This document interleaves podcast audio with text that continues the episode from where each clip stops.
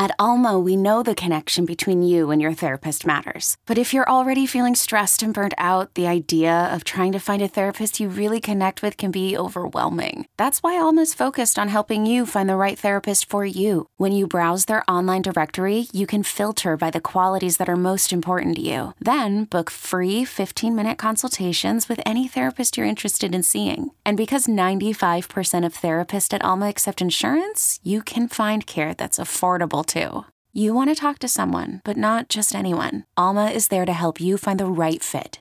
Visit helloalma.com slash therapy30 to schedule a free consultation today. That's helloalma dot com slash therapy30. C13 Originals. A warning before we begin.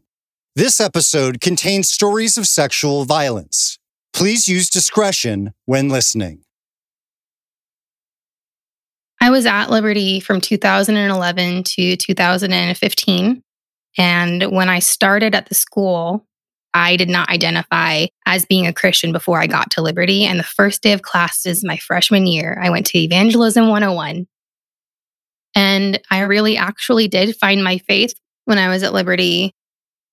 So I had this background that Liberty thought was beautiful and that I came to the school and I became saved. This is Chelsea Andrews. Chelsea also became the embodiment of what an extraordinarily successful Liberty student looks like.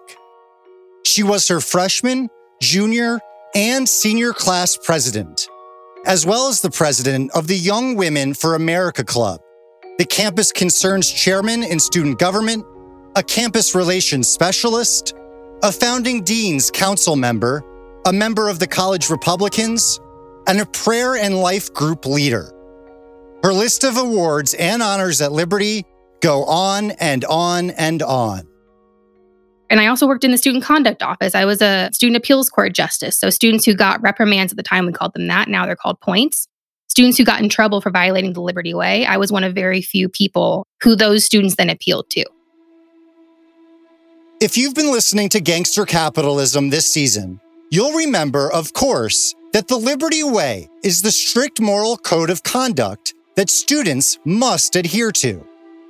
Students can accrue points for violations, such as drinking alcohol or having sexual relations outside of a biblically ordained marriage between a natural born man and a natural born woman. Points can result in punishments, including fines, community service, even expulsion. Chelsea knew firsthand the pressures put on students to maintain the image that Liberty required of them, especially women, and especially women who reported sexual assault and violence on campus. Purity culture, for the people who are not from the evangelical community, the conservative community, if they're not familiar with that phrase, is the cultural projection onto women that if you are not a virgin until you are married, your worth is less. You are either messed up, you are immoral, there is something that is not fully godly about you, could even say. On campus, purity culture is there, but the Liberty Way like weaponizes that. It's a very, very heavy shame culture. And then on top of that, when you go and you say, I'm not a virgin anymore and I was assaulted, and someone says, Well, were you drinking? What were you wearing? Where were you at? All of a sudden, it's you are the person who enabled your assault. And the Liberty Way is this, in my mind, it's like a litmus test for federal law. The cultural standard takes precedent over what the school's policies are supposed to be and that is a, a really messed up way for young women who are learning all about the world. You don't all of a sudden leave campus and enter, like, quote unquote, the real world and just think all of a sudden things are going to be different. You take that standard of ethic with you. But Chelsea isn't here just to speak about liberty culture at large. Her story is much more personal. The summer before her senior year at Liberty, she was working as a campus tour guide According to Chelsea, one night she went over to a male friend's apartment to watch a movie. Chelsea was of legal drinking age, and she had one glass of wine while there. When the movie ended, her friend asleep, Chelsea quietly gathered herself to leave. She walked past the door of her friend's roommate, who was a Liberty Medical School student. It opened, and he gestured for her to come over to him. Chelsea said no, so he came over to her and began forcefully kissing her. And then he pulled her into his room. He swooped my pants off very quickly. I remember thinking, oh my gosh, oh my gosh, as long as my underwear are on, I'm okay. And the fact that I had underwear on didn't matter. And the fact that I said no didn't matter. And the fact that I like squeezed my legs together and I was crying and all of these things didn't matter.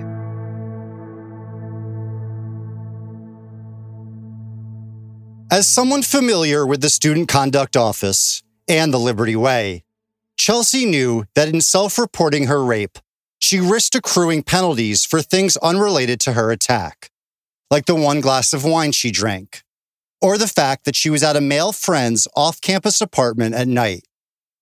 As we shared in previous episodes, each violation is also associated with a fine and or points that add up and could be used against her.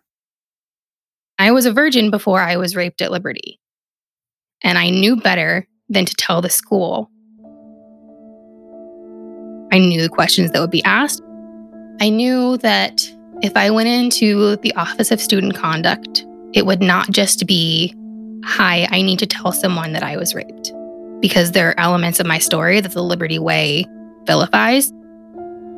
There's part of the Liberty Way that a lot of people look at from the outside of the community where they've heard that there's monetary correlations. To me, the money was less the fear.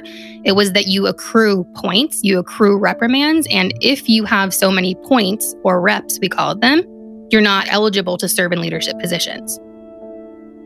So if I was scolded or I was told, you put yourself in a certain situation or you did X, Y, or Z thing, then all of a sudden what I had worked hard for could be taken away from me.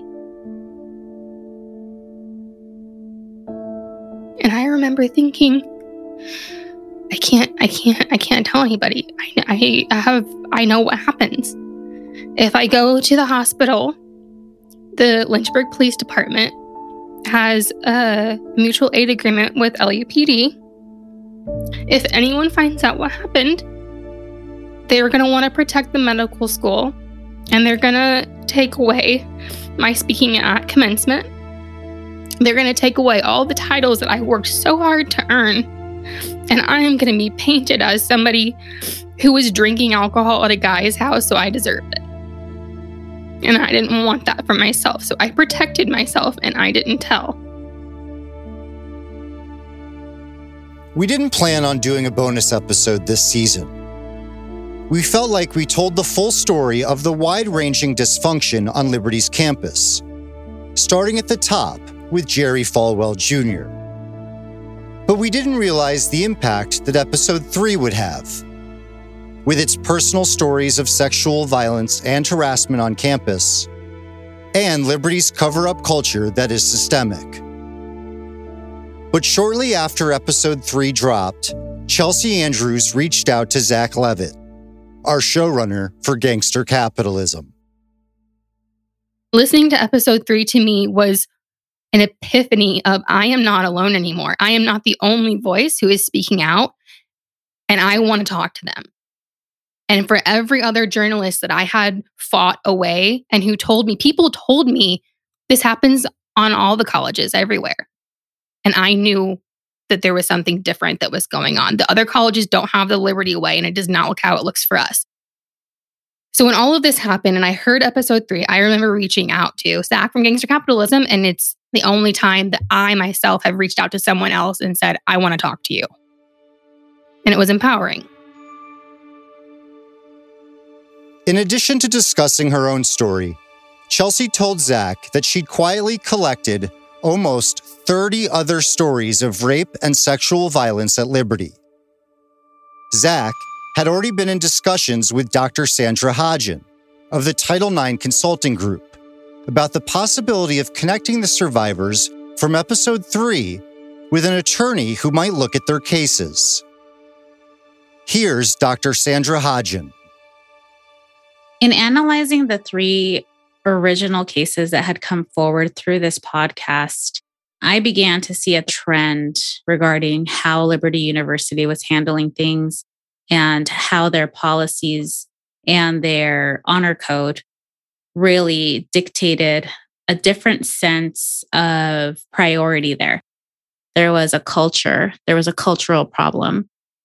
And that is what I was speaking to, and then realized, yeah, there could be some sort of lawsuit or legal standing if additional cases were still happening at Liberty. Dr. Hodgen connected the survivors from episode three with an attorney. And Zach put Chelsea in touch with Dr. Hodgen, who would connect her and others she'd been speaking to with that attorney who you'll hear from in this episode. As a result, Chelsea, the three women from episode three, Another who told her story in episode 5 about being pressured by the school to marry her boyfriend after getting pregnant, and seven others have now become part of a lawsuit against Liberty University titled Jane Doe's 1 through 12 versus Liberty University. And that number, as you'll hear, is likely to rise. Chelsea is Jane Doe 7 but she wanted to use her real name for this podcast. She's hoping that having been in a leadership position as a student during her entire time at Liberty will allow her to be an important voice for change. I don't want to see my alma mater burn down in flames. I want to see Liberty become a place that protects students and is legally compliant. And I want it to be a place that says we'll do better. That does not make me an enemy of the school. That makes me an alumna who cares more about the school because I'm going in the line of fire with my name and my reputation to make sure that other people are more safe. As for the Jane Does in the lawsuit, Liberty University kept none of them safe. And now, more women have stepped forward to tell their explosive stories.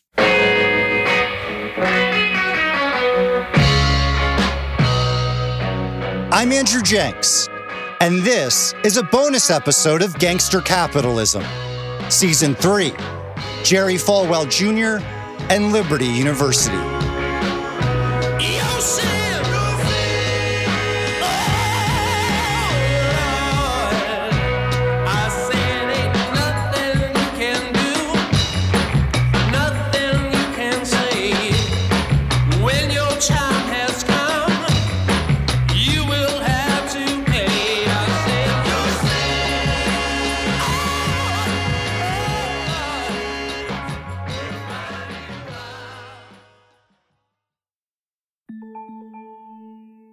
I'm Sandra, and I'm just the professional your small business was looking for. But you didn't hire me because you didn't use LinkedIn jobs. LinkedIn has professionals you can't find anywhere else, including those who aren't actively looking for a new job but might be open to the perfect role, like me. In a given month, over 70% of LinkedIn users don't visit other leading job sites. So if you're not looking on LinkedIn, you'll miss out on great candidates like Sandra. Start hiring professionals like a professional. Post your free job on LinkedIn.com slash recommend today. Hi, this is Amy Poehler here to tell you about a new improvised show from Paper Kite Podcasts, the team that brought you Say More with Dr. Sheila. Check out our new parody podcast, Women Talking About Murder. It's a show about women talking about murder. Every episode features special guests, twists, turns, and the mystery of a missing co host. Available on the Audacy app or wherever you get your podcasts.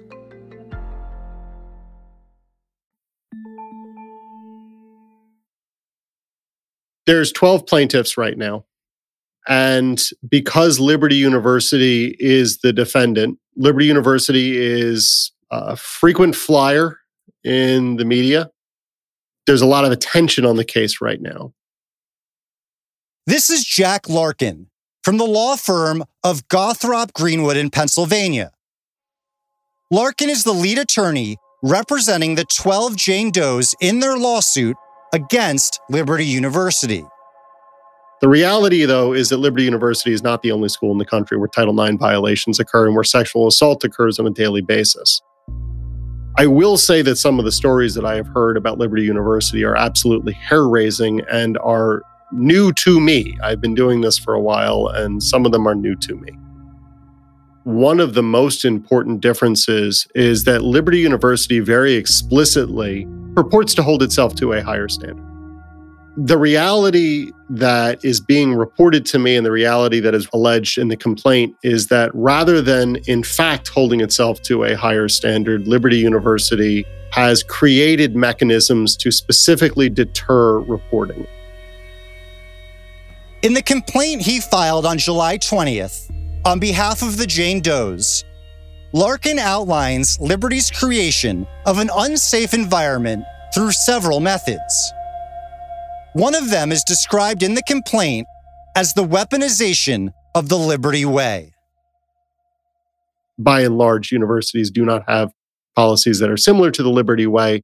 And as a result, they don't have that opportunity to hide the way Liberty University does. When I say the opportunity to hide, I mean the opportunity to deter reports.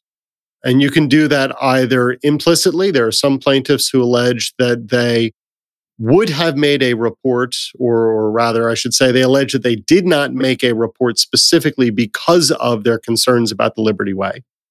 No one in particular told them you're going to be punished, but they just, through the zeitgeist of the place, had kind of picked up that they shouldn't do it.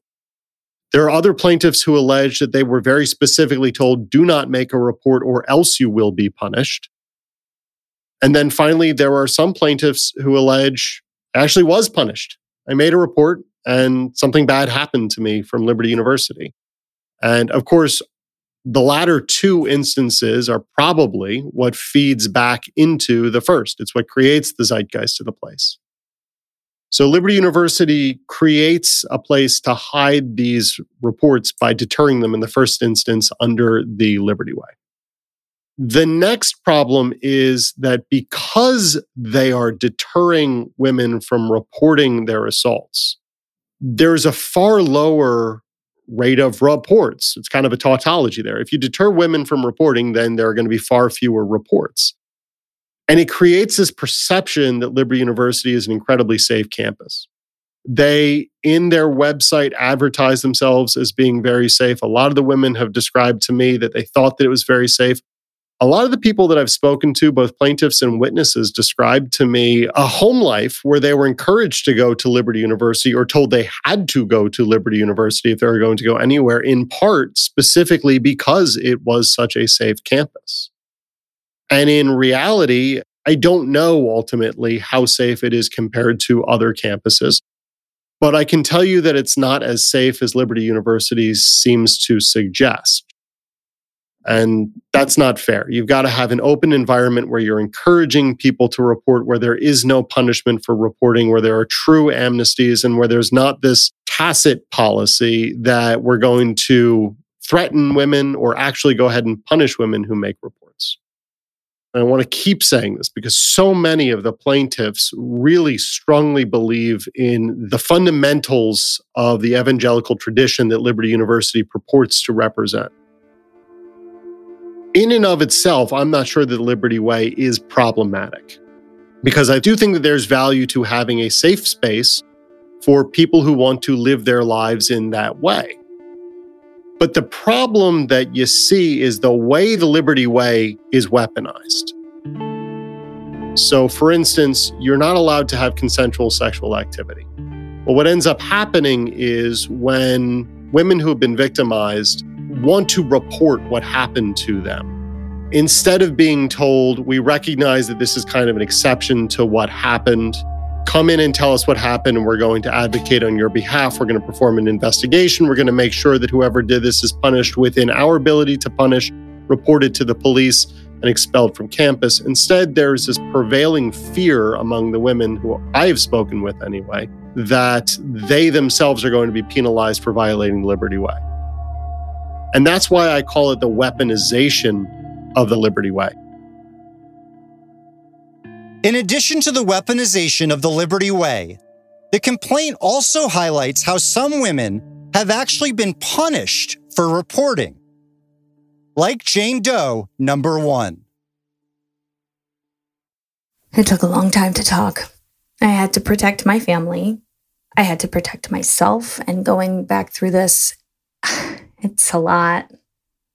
But listening to the podcast, all eight episodes with tears in my eyes, I was like, you have to talk. You can't be silent anymore. You have to talk. Jane Doe number one is not from the United States. In order to fully protect her anonymity, instead of simply disguising her voice, we're using an actress to repeat verbatim what Doe number one told us in a very emotional interview. This is the first time she's ever publicly told her story. I'm talking, knowing that it's going to hurt me. But at the end of the day, I'm doing that for every single soul that walks through LU's doors and that doesn't have a voice. I know it's hard for me, and I'm not supposed to be able to talk about this. This is too heavy. But I, I ask the Lord for strength to do this because I can't be silent anymore. In 2013, Doe number one was an employee at Liberty under Keith Anderson, who was the Dean of Students at the time. You'll likely remember Keith Anderson's name from episode three when another employee, who we called Jennifer, had accused him of repeatedly harassing her back in 2011. I feared being alone in the building with him or without someone else in the room with me Jennifer had first made a complaint to the Human Resources Department. Then, when she heard nothing, she elevated her complaint directly to the head of that department, Laura Wallace. You'll also remember that Laura Wallace is Jerry Falwell Jr.'s first cousin. After again receiving no response, Jennifer emailed Falwell Jr. himself, as well as his brother, Jonathan Falwell, who is now Liberty's campus pastor. After much prayer and thought, I would like to speak with you about these incidents. May I please schedule an appointment with you? Jennifer never received a single response from anybody relating to her harassment complaints, and still to this day has heard nothing. As for Keith Anderson, as we reported, he was demoted in 2014. Not because of Jennifer's harassment, though. Several sources told us that it was because he'd harassed a student. But after a promotion, he is Liberty's current executive director of student health and wellness. Back to Doe number one. I came from another country to the US where, in that country, I was part of an all girl Catholic school. And then I came to the US and I went to another Christian college that was extremely strict compared to Liberty. So there's a lot that I don't know. I realize it. I know that I'm naive. In meetings, they'll be saying a word and I'll be like, what does that mean? And everybody will just start laughing. And Keith would answer, like, oh, don't tell her what that means because she doesn't know bad words. So he took this thing and made it like public knowledge at work that I was naive and there's a lot that I don't know. When Keith Anderson became a pastor at a church in Lynchburg, he asked Doe One to join his congregation. Wanting to maintain a healthy boundary between her religion and her employer, she declined. But Doe One says Anderson was insistent, and eventually she complied. So I started going to his church regularly, and my sister and her kids moved to town, and they also started going to his church. So we're going to his church, and he gets to know some stories about me. And one of the stories was when I was a student in seminary, my dad was kidnapped back home in my country. And, you know, as a family and as a daughter, having your dad be kidnapped, I, I went through a lot and having to come up with the money to pay for the ransom. So he became aware of the things that had happened in my life. On October 15th of 2013, Doe number 1 made a trip to Walmart in search of medication to treat an allergic reaction. While she was there, she got a call from Keith Anderson, who had a suggestion. And he mentioned a pill, Benadryl. Doe number 1 who says her body is sensitive to medication, asked her sister, a nurse, for advice. My sister was like, I, I don't think you should take Benadryl right now. Let's just go with something you can apply over your body before we go to a pill. And if it doesn't work, tomorrow you go to a doctor and he'll give you a medication and we'll go from there. So, this is what I decided with my sister that I was going to do. Later that night, Keith Anderson called her again. And he said, Oh, did you get that pill I told you? And I was like, Oh, no, I decided not to take the pill right now. We'll go first with just the cream. And he hangs up and I hang up. Like towards three hours later, he calls again. And he was like, Oh, you're not sleeping? And I was like, No, but I'm fine. And then again, a few hours later, I got a call from him and he said he's on his way. And I'm like, On your way where? And he was like, Oh, to come to your house. I'm bringing you medication. And I was like, I already told you that I wasn't going to take anything yet. I was just going to go with the cream. And he was like, Oh, I know you. You never take care of yourself the way you're supposed to. I'm still coming. And I was like, I, I don't understand why you're coming. It's really late. It was close to 2 a.m. So I kept telling him that I didn't need it and I'm okay, and we hung up. And a few minutes after, I hear a knock. It was him. I was like, What are you doing here? And then he passed by me and entered. And I was like, What are you doing here? he's like, Oh, I brought you that medication. And I was like, But I told you I don't need it. He kept forcing me, forcing me. And at some point, I was like, If I take the medication, would you leave? And he said yes. And he opened his hand, and there was one single pill in his hand. And I took it. And I was like, okay, there you go. I took the pill. Now, can you go? And he went and sat on the couch. And I was like, What in the world are you doing? You said you were going to leave after the pill. And he was like, Oh no, I want to make sure you're okay. And I was like, Why wouldn't I be? It's just an allergy. It's going to be fine. You can leave. He wouldn't leave. And at one point, I went and sat down and I started feeling extremely sleepy. I sat down on the couch and I put my head on the couch and I, I think I fell asleep. I don't know how long it took for me. I just, I, the next thing I remembered was his hand on my neck. And I felt like somebody was, was choking me. And I opened my eyes and I was like, What are you doing?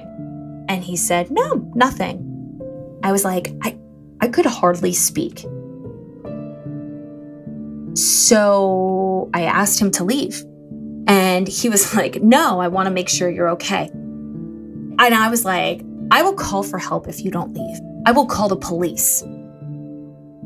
And then he stood up and left.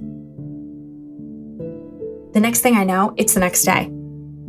And I'm still on the couch. And when I woke up on the couch, I was like, what in the world happened? I felt like I was drugged, but I, I, I mean, I couldn't understand why. I went to my room, laid down, and went straight back to bed. And I found out the Benadryl is pink from my sister. It wasn't Benadryl. I think it was something else. I woke up a few hours later because there was a knock at my door. And I went and opened, and it was him. And I asked him, So why are you here? He goes, Oh, I brought you food. And then I was about to turn around, and then he pushed the door in and walked in. He was asking me questions about last night. And I was like, About that, why did you have your hand on my neck last night? And he said, Oh, that's your imagination. This never happened. It was at this point, Doe One says, that Keith Anderson began to pressure her to allow him to apply the topical cream to her body. So he wouldn't take no for an answer again. It's like there's nothing I could say that would get him out or stop him from wanting to do what he wanted to do. So he got the cream, put it on my back, and I remember him touching my leg. And I moved away from the couch a little bit. And he just pulled me and kissed me. I pulled myself out and I was like, What in the world? You're married. You're my boss. You're my pastor. Why would you do this? And he laughed. And I looked at him and I was like, Keith, you know who I am. I would never have an affair with a married man. And he said, I always get what I want. I was so lost in my brain, I couldn't understand or believe what was happening. And then the threat of not talking started right there in the apartment. And he told me that I'm his, that I better not talk to anybody about this. And he was like, Oh, you know I can get you deported. I just stood there and I don't know what happened inside of me at that moment. I don't know if it was shock or anything. I just stood there. I didn't say anything, didn't move. And then he said, I'll see you later. And he left. Though the physical piece of her harassment was over, Doe 1 says Keith Anderson began harassing her mentally, both in and out of the workplace. The main thing about the deportation part, I was at LU on an H 1B visa, which is a work visa that at the time needed to be renewed by LU, which is signed by him. And if they don't renew it, he knew that I would have to go home. At the same time, he knew that there was nothing for me to go back to. My whole family hasn't been back since that kidnapping, and the idea of going back home for me was a death sentence. And he, he knew that I felt like that. So he was bad.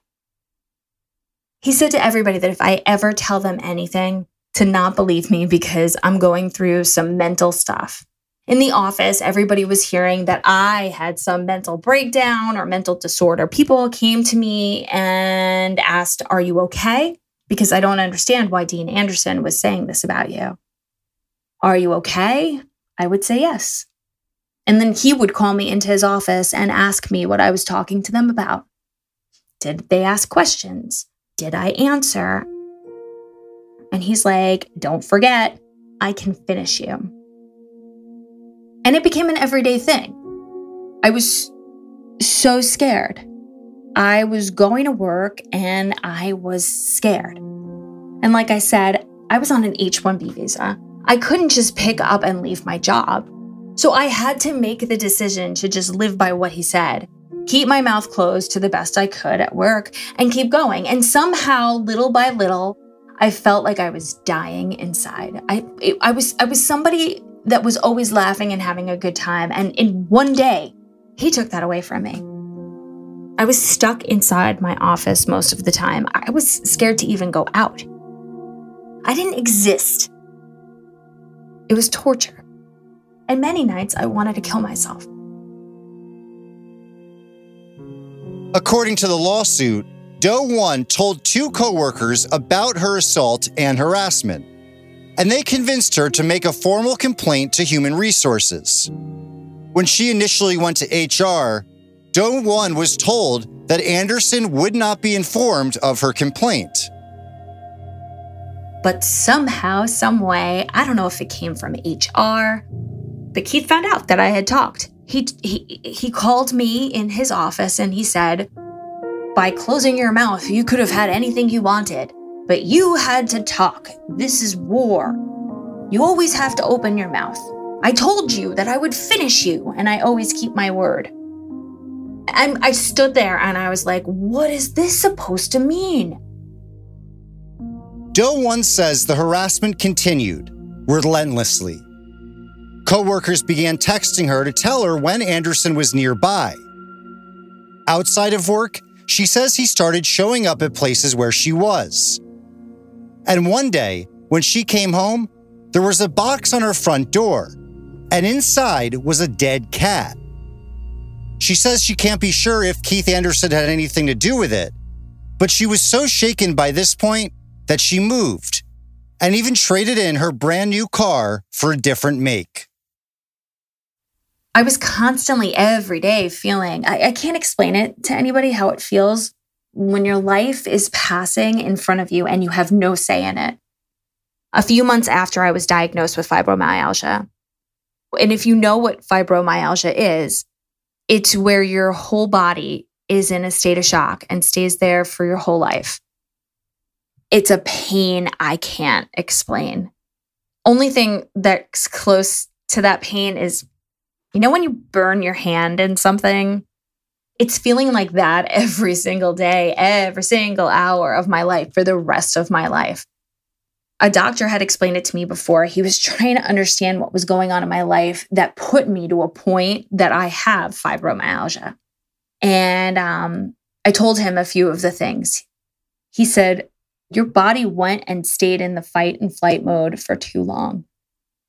And I still have that pain for the rest of my life. Every single day, it's a reminder of how LU failed to protect me. Doe 1 was also diagnosed with PTSD. As for the HR investigation, if you've been listening along this season, you can probably guess how that turned out. According to the lawsuit, she was told in one of her meetings with HR that Anderson was credible because he is a quote, man of God. And Doe 1 was told she was not credible because she was attempting to quote, smear a man of God. she said, Do you believe that as a man of God that he would do something like that? He's been working with Lynchburg City School and with the Lynchburg area for over 37 years. He's given all of himself to the community. And she said, So you see, you're just trying to smear his name. And I, I remember telling them, No, I'm trying to tell you what happened to me and I'm asking for help. And she continued telling me over and over that nobody ever reported anything about Keith before. And I was like, ma'am, that's not true. We know this isn't true.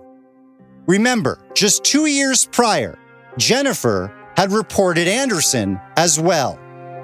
And nothing was done then. And she continued by telling me how great Keith is. And in the middle of it, I stopped. I, I stopped talking. I was like, nothing is going to change. So she gave me a letter that said that they're concluding their investigation, that they couldn't find any evidence that he actually did anything to me. They couldn't find any evidence of these threats, which I don't understand. He threatened me that he would take me out of my leadership position. He did that. So I couldn't understand when they said there was no evidence of his threats. One of the things I think is important to know too is when he was threatening me nonstop, one of the things he said is that if I went to HR, they would not believe me. He said that. And he did say that he has Jerry in his pocket. Jerry will never let him go. He has a really good relationship with Jerry. Jerry let him use his RV to go on vacation. And I also know that Jerry sent LU workers to his house to redo his kitchen for him. The timing of all of this is crucial here. The investigation and many of Anderson's threats were going on in the spring of 2014. At the same time, Anderson was running for Lynchburg City Council. Let that sink in for a second. City councilman is a position of influence, not just with the city of Lynchburg, but with power over Liberty's ability to grow its campus, something Jerry Falwell Jr. was obsessed with. It's not hard to imagine how news of sexual harassment by a Liberty Dean running for city council would be received. According to the lawsuit, the HR investigation concluded in May of 2014, the same month as the city council election. Anderson finished dead last out of the six candidates. But knowing what we know about Falwell Jr., is it implausible that he knew about the complaint against Anderson and maybe had a hand in making it go away? Of course, he knew about Jennifer's complaint three years prior and did nothing. As for doe number one, she was fired a few months later. I do believe that Jerry had something to do with them firing me. There was no reason for them to fire me at all. I had a great track record with my students. I have the knowledge, I have the background. I worked everywhere in the office, so there's no reason to fire somebody that's such an asset. The only reason for me to get fired is because Jerry needed me to go. But Doe 1's firing didn't end her ordeal. Eight years. When you look at events in people's lives and you're like, time heals, it didn't heal anything for me. I still have fibromyalgia. There are some days I can't even walk.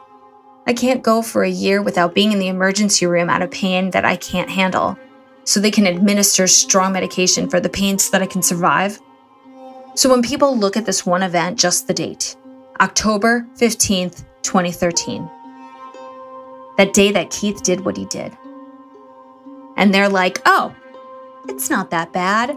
It's not that bad what happened to you. And I agree. Some other people had it worse. Some of the Jane Does, they were raped. They had it worse. For me, the pain, the torture I went through after that one singular event was worse than anything else. Keith didn't suffer one minute for what he did, not one. Keith needs to go. And I don't say that Keith needs to go in just a revenge kind of way. No. I've seen Keith in action. He is a great manipulator. He's a serial predator. And those students that we put under him, those employees that we put under him, we're letting them be attacked. So I'm sitting here and I'm talking about this. And I'm talking about my story. It's really hard. But I had to do it because I don't want anyone else to suffer what I suffered. I still have nightmares. I have more now than I used to have a few years ago because I'm going through this. One of my nightmares that comes over and over is me running and Keith running after me. And I would wake up literally feeling his hand under my neck.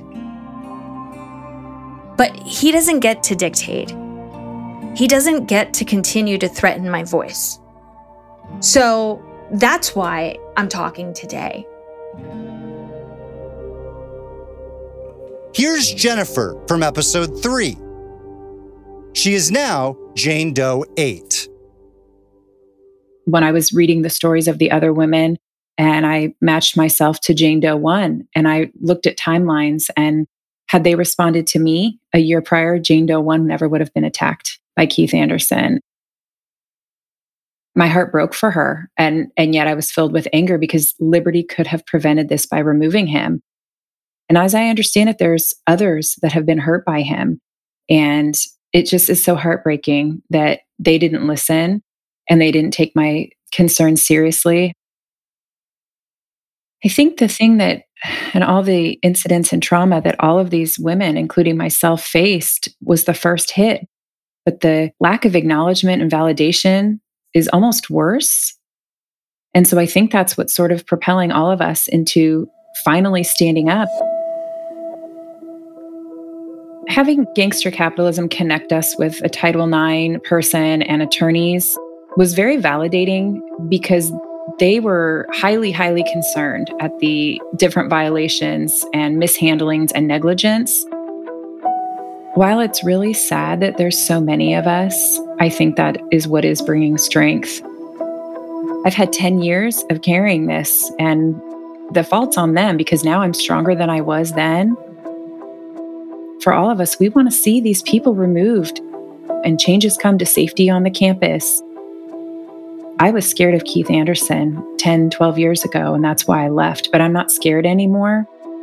And I think that a lot of the women are, as we band together, we're not scared anymore. And, and Liberty's negligence has actually given us time to build up strength that we're not going to back down until they bring change and safety to this campus.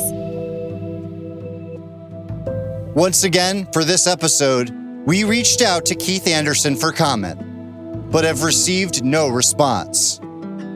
We also reached back out to Liberty for comment. Again, no response.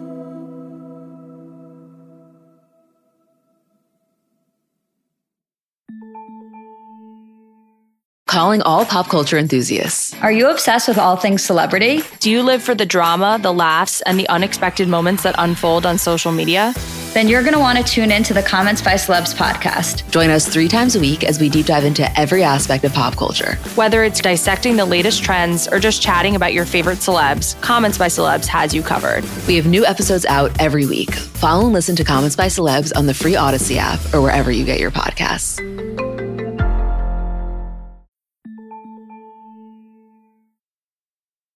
I am doe number 12. When I was 15 years old, in the summer of 2000, my best friend and my partner on my policy debate team at my high school decided that she was going to go off to debate camp. And she chose to attend a secular debate camp in Washington, D.C. And so I begged my mom to let me go with her. And so my mom said she didn't think that DC was a very safe place for her 15 year old daughter she said, you know, I was very young and very pretty and very naive, and something might happen to me. So she said that I could go to debate camp, but she wanted me to be in a safe and a Christian environment. And what she had read online about Liberty University and the safety measures that they had there and their crime statistics was that it was a very safe place. So she decided I could go to debate camp, but she wanted me to go to Liberty. She said, it's either liberty or nothing at all. So I went. For the first four or five days, I had a really great time. Didn't have a problem with any of the rules, you know, no short shorts, no drinking, no drugs, modest clothes only. I was having the time of my life. On the Friday of the first week at debate camp, there was going to be a mock debate tournament. Doe number 12 realized that she'd left some of her notes in the dorm room she was staying in, which of course was an all girls dorm. She couldn't find anybody to walk across campus with her, but she was told, both in the promotional materials for the camp, as well as by other campers, that a dorm mother is in the dorm room 24 hours a day, seven days a week. So she walked across campus to get her notes. So I go up into the dorm. I get to the second floor and I sort of hear the door at the bottom of the stairs slam. And so there's a part of you that kind of knows that something bad is about to happen. I had chills all over my body, and the guy hadn't even made it up the stairs yet. But he comes up the stairs, and I meet him. We sort of have this very brief conversation. He says he's looking for another girl. And I say, Well, I don't recognize her name you know, I don't think that she's agreed to meet you here because none of us are really supposed to be back, you know, and I, I think you should leave. I believe that I did advise him at that point that it wasn't all women's dorm, it was a female dorm. And so he refuses to leave. And the next thing I know, because it happened so fast, I'm like staring at like the perforated ceiling of the dorm and I am being carried sort of in the manner that a bride would be carried over the threshold. I just started screaming, like, What are you doing? Put me down. And so he carries me into the bathroom and he goes all the way into the back of the bathroom, like where the wall is. And when we hit the wall, he takes right into the shower stall and he sets me down on my feet. And I think at that point he was distracted a little bit because I think he was about to unzip his pants. I just took off and ran for it. And I go flying down the hallway. But he was really fast. So he grabs me by my waist. And the next thing I know, I am airborne. And my back sort of hits like this very cushioned, like an old school wood chair. And this guy is like launching himself on top of me, like his whole body weight. And so he's trying to kiss me and he's grabbing my breasts and he's trying to figure out how to take my pants off. And I am screaming for the door mother the whole time. Later, I would find out she wasn't even in the building. And so he reaches for both hands to go around my throat. And I just, like by instinct, I just opened my mouth and I I think I bit his fingers and then he pulled his fingers back. So then I bit his arm when he tried again. Eventually, I think I hurt him enough. I think he decides I'm too much trouble to be dealing with. So he sort of pulls himself off of my body. He took off flying down the stairs and he was saying things like, I'm really sorry. And then he says, and please don't call the police. I thought, oh God, now I have to it made me think it wasn't just me. If this is a man who has a pattern, he will probably do it again. And I just thought, you know, if I don't do anything, if I don't report, then I feel like as a Christian, I am ethically responsible for what this man does in the future. So the police show up and I say, Can I please have my friend with me? Because I was sort of afraid to be alone in the company of any man, no matter how nice the man was. I didn't want to be alone with the man. But he said, No, I'm the chief of the Liberty Police. I'm going to take good care of you. According to the lawsuit, the Liberty Police chief then required her to ride to the station in the same police car as her attacker. When they arrived, she was put in a room and asked to write out a statement. When she finished her long and detailed statement, they asked her to write it out again. So I said, no problem. I figured this is a test to see whether I was making everything up, but I knew I wasn't making it up. So I wasn't nervous and I just wrote it out again. And then when they had both copies of my statement in their possession, they came back to me and they said, well, you screwed up some detail about your attacker's wristwatch. And I said, Well, you know, if I messed up a detail, you know, I'm sorry, but it just means that I'm traumatized. It doesn't mean that I'm lying. They had me locked up in this room, like they would lock it when they they weren't in there interrogating me, um, which just felt very disorienting and like it was intended to make me feel like I was the one who was in trouble rather than my attacker. It's important to remember that when Doe 12 was sitting in the police station, she was a minor, 15 years old. She called home, but her mother wasn't there, so she left a message. When she did call back, they didn't let me speak with her immediately. The chief of police took some time to speak with my mother. And what my mom says is that the chief of police told her that what had happened to me that day was no big deal. It was two teenagers in a scrape. It's not a big deal, and you don't need to come to the station. So by the time my mother speaks with me, she's already sort of heard this version of events from the chief of police. And I got off the phone with my mom and I explained to the chief of police that I was going to call my youth pastor at his church office. And the chief of police was like, No, you're not going to do that. You only get one phone call. And I said, Well, why do I only get one phone call? Like, I'm not in trouble. They wouldn't let me call my youth pastor. At that point, that just like freaked me out even more because I didn't understand why I was not allowed to have uh, a female friend my own age with me at the station for emotional support. And I didn't understand why it seemed like the police were systemically denying me access to my mother or access to anyone who would sort of be a shoulder to cry on for me.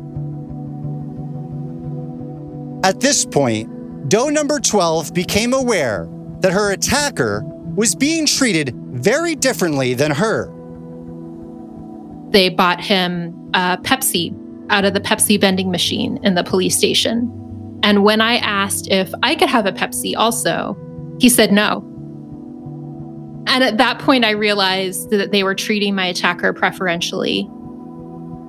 I think when my attacker was picking out his soda from the soda machine, you know, deciding what he wanted, there was this comment made wow, like I really want an autograph from this guy because the autograph is going to be worth a lot of money someday. Doe 12's attacker was a Liberty University football player, which she says influenced the way that the LUPD officers treated him and the way they treated her. My attacker's first story to the police, actually, that the chief told me was that we had never met. We had never had any contact whatsoever. And so I said to the chief, Well, that's not true. There's a camera over the door of the dorm. The camera footage should show him entering the door. And at that point, he's in trouble. And at that point, he's in violation of the Liberty Way. He had no right to be in the building under your own school rules. So they go back, they talk to my attacker, they come back to me, and they say, okay, well, he's changed his story. Now his story is that you two did have sexual contact, but it was consensual. And I said, well, that's not right because we had this fight. And during the fight, while he's trying to kiss me and he's groping my breasts, I'm scratching his face with my fingernails. So I said, you know, there wouldn't be his DNA under my fingernails, all these skin cells, if it had been consensual. And the chief said to me, oh, well, you probably have his DNA under your fingernails because you would have scratched his back. Ha ha ha ha ha. And I was so sheltered. I was so naive. I'm just from a little small town in the South. I was raised to be a good Christian girl. I didn't catch intellectually that sometimes people who are having sex will sort of scratch each other's backs. Um, so I, I didn't understand why it was funny to the chief of police that I would have my attacker's DNA under my nails. Attendees of the debate camp had been asked to sign a version of the Liberty Way. And so LUPD's chief then allegedly turned his focus to whether or not Doe 12 was in violation of it. One of the questions the chief of police had for me was whether I had been drunk during the time of the attack? And I said, no, I'm 15 years old. I have never had a glass of alcohol. And I said, furthermore, I have been at debate camp all week long. You guys have been in control of everything I've had to eat. You guys have been in control of everything I've had to drink. I'm happy to be evaluated for that. But I said, you know, I haven't been drinking. And then they said, well, we know you're a rule breaker and a troublemaker. You are wearing pants, young lady. And you're not allowed to wear pants in an academic building. You are dishonoring God by not wearing a dress or a skirt. And I said, Well, I understand that you all have certain rules for your college students, but I was only asked to sign a limited version of the Liberty Way to come to debate camp. And the limited version made it perfectly clear that pants were considered acceptable attire for the high school girls. At this point, According to the lawsuit, Doe 12 says the chief pressured her to drop the charges. The chief of police said that he had a spiritual power of discernment, that he could tell that I was lying, and that I was wasting their time, and that they were going to file against me, they were going to file criminal charges of having filed a quote unquote false police report with them if I refused to drop my claims against my attacker. And I was so angry by that point because my whole purpose in reporting to the police was altruistic. My whole purpose was concern for the safety of the other women and the other girls on campus. And so I said, well, this is true, what has happened to me. And I'm obligated as a Christian to defend the truth. you know, if you want to, you can go ahead and file criminal charges against me, but I would like the benefit of a free attorney because once you're a criminal defendant, you're entitled to a free attorney. And the chief of police just sort of looked like I had punched him in the face. He knew that I knew that I was calling his bluff. And he was not very happy with me about it. And when I refused to drop the charges, they began to view me as this very recalcitrant individual. And I, I think their goal at that point was to break me psychologically. And so, one of the things they said to me was that if I was serious about pursuing charges and if I had really been attacked in a sexual manner, um, they were going to need naked photographs of me. And I said, if they wanted those, I wanted to go to Lynchburg General Hospital. I wanted a forensic kit. I wanted samples to be taken from under my fingernails. Because if we couldn't get a conviction based on what had happened that day, if they felt like there wasn't enough evidence, I wanted my DNA evidence preserved because I felt that this man would strike again eventually. And they said, No, you're going to take your clothes off for us right now.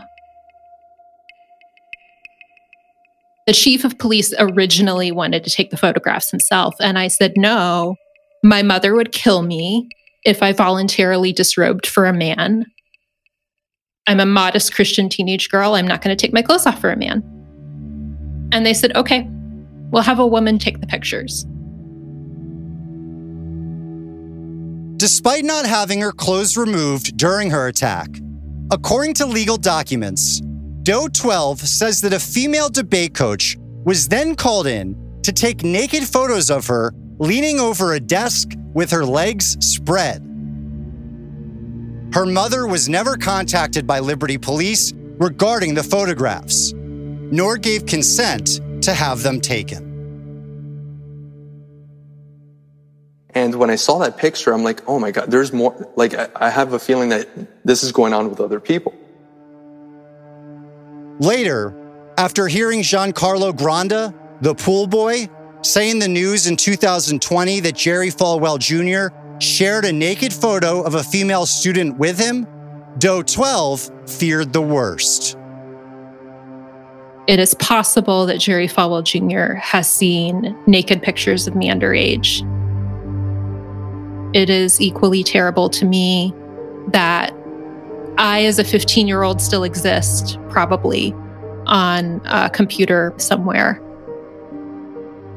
And when Gian, the pool boy, came forward with his account of what had happened in 2020, I began to be very concerned that the police had never actually taken my nude photos for any legitimate purpose. And I began to be concerned that Jerry Falwell, as, as a collector of inappropriate images had maybe decided to collect me.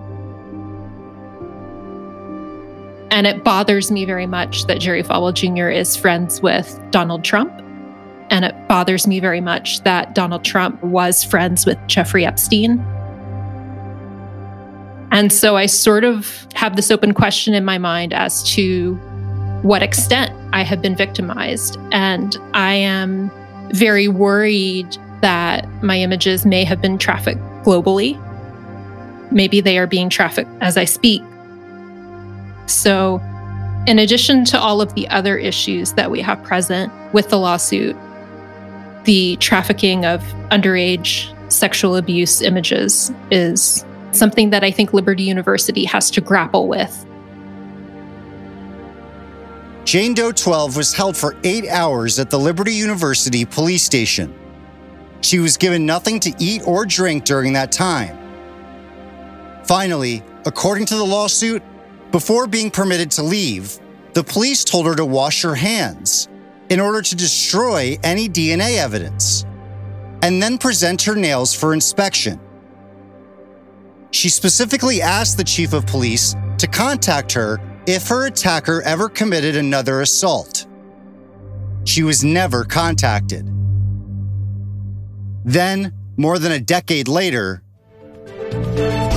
Well, the biggest surprise is that we don't have a capital murder charge. I see on the news that, boom, that's my guy. We do have a first degree murder charge against Jesse Matthew. We also have abduction with intent to defile. He had been charged with that in Charlottesville. His name was Jesse Matthew. Matthew, as mentioned in episode three, was a former Liberty University football player who, after attacking Doe 12 in 2000, was later convicted of the abduction and murder of a Virginia Tech student named Morgan Harrington in 2009, as well as the abduction and murder of University of Virginia student Hannah Graham in 2014. DNA evidence obtained in a separate 2005 Fairfax, Virginia sexual attack and attempted murder was used to connect all of the crimes to Matthew, who is currently serving four consecutive life sentences. It hurts so much because when I went to the police, the, the goal was to prevent that kind of stuff from happening. But it's it's worse than that because I know how much DNA I got off of my attacker. And so I know for a fact that if they had only collected the DNA evidence, that there would have been a match with the Fairfax 2005 victim. And my attacker's story would have been over at that point because we would have had enough evidence to get a life conviction on him. The Liberty Police would have been able to divulge his name and his home address, and we would have tracked him down in 2005. If the Liberty University Police had believed me if they had documented my claim and taken me seriously. It's not even a question of a conviction. If they had taken me seriously, Morgan Harrington and Hannah Graham would definitely be alive today. Of that, I am completely sure.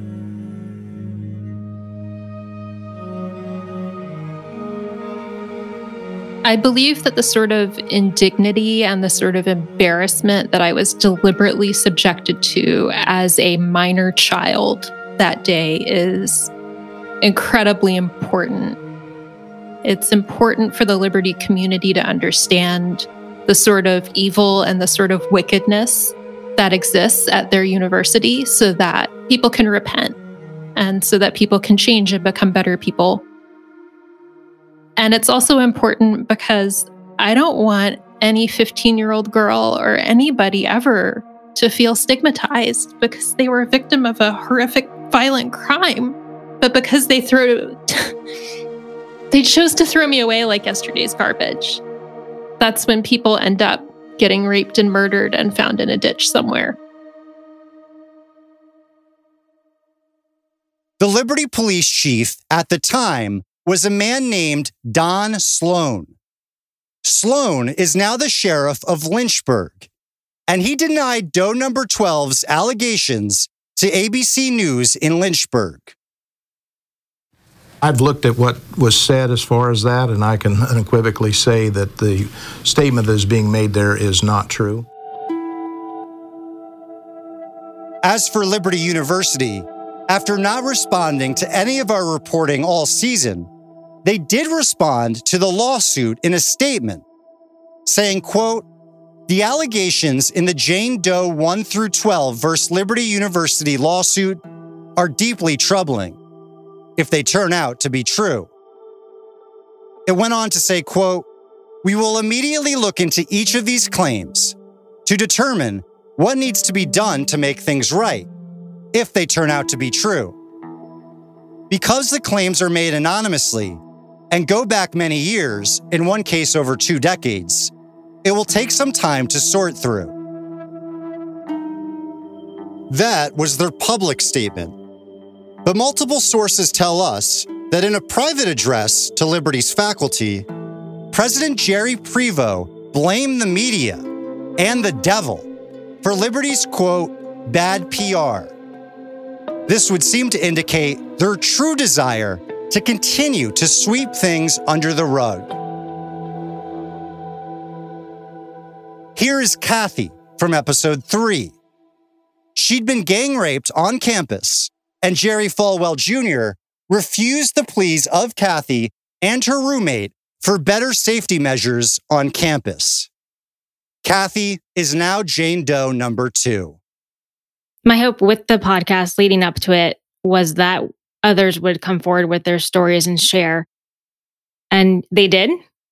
And it has blown me away.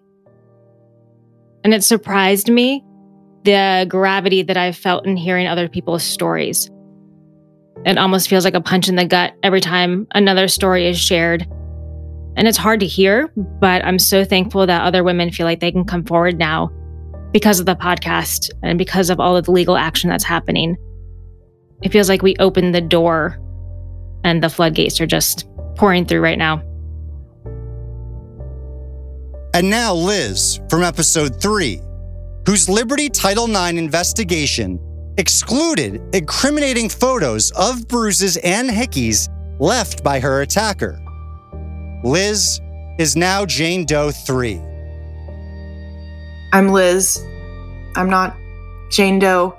I'm someone that went through this and survived, but had to be in pain and be alone and struggle for way longer than I should have had to. The day that the story broke that there was a lawsuit, I just I just cried. I was just immediately very overwhelmed with relief that it was happening, pain because it was such a long time coming. I had waited so long. I'd waited almost 4 years for someone to listen and I just didn't think that that was going to happen and I, I don't think I could have ever expected that this would happen, you know, four years later. And it's it's really validating and it's it feels really powerful and I think it's the beginning of a lot of change. What began with the stories of Kathy, Jennifer, and Liz in episode 3 is now Jane Doe 1 through 12 and growing. Here again for the last word is Jack Larkin, the attorney for the Jane Does. The Gangster Capitalism podcast preceded the lawsuit. I suspect that but for the investigation that you were doing, we would not be here today. It's obviously very much my hope that these women get everything that they're entitled to under the law, including significant non monetary changes at Liberty University that will then end up being good for absolutely everybody. And I hope that that continues on across the rest of the country. But for this podcast, I'm not sure that that would have happened. And whether or not they end up winning in court, I think that they have an excellent chance. I hope that they will but the conversation that is being prompted is a valuable one and it's being carried out in places other than the courts. And I think that that's phenomenal.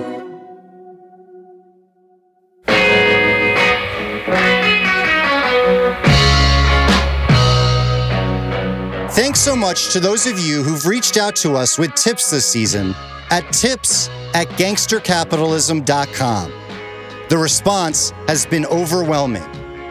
And a very special thank you to the nearly 100 courageous people who've spoken to us, both on the record and off. Finally, if you like the show, please be sure to rate and review it. Thank you for listening to season three of Gangster Capitalism. This has been a creation and presentation of C13 Originals, a Cadence 13 studio. Executive produced by Chris Corcoran, Zach Levitt, and myself. Written, produced, and directed by Zach Levitt. Produced by Perry Kroll and myself. Research and production support by Ian Mont. Editing by Perry Kroll and Bill Schultz. Mixed and mastered by Bill Schultz. Production coordination by Terrence Malangone. Studio coordination by Sean Cherry. Artwork and design by Kurt Courtney. Marketing by Brian Swarth, Josephina Francis, and Melissa Wester. And PR by Hilary Schuff. Original music by Joel Goodman. And our theme song, Your Sins Will Find You Out, is by Eli Paperboy Reed.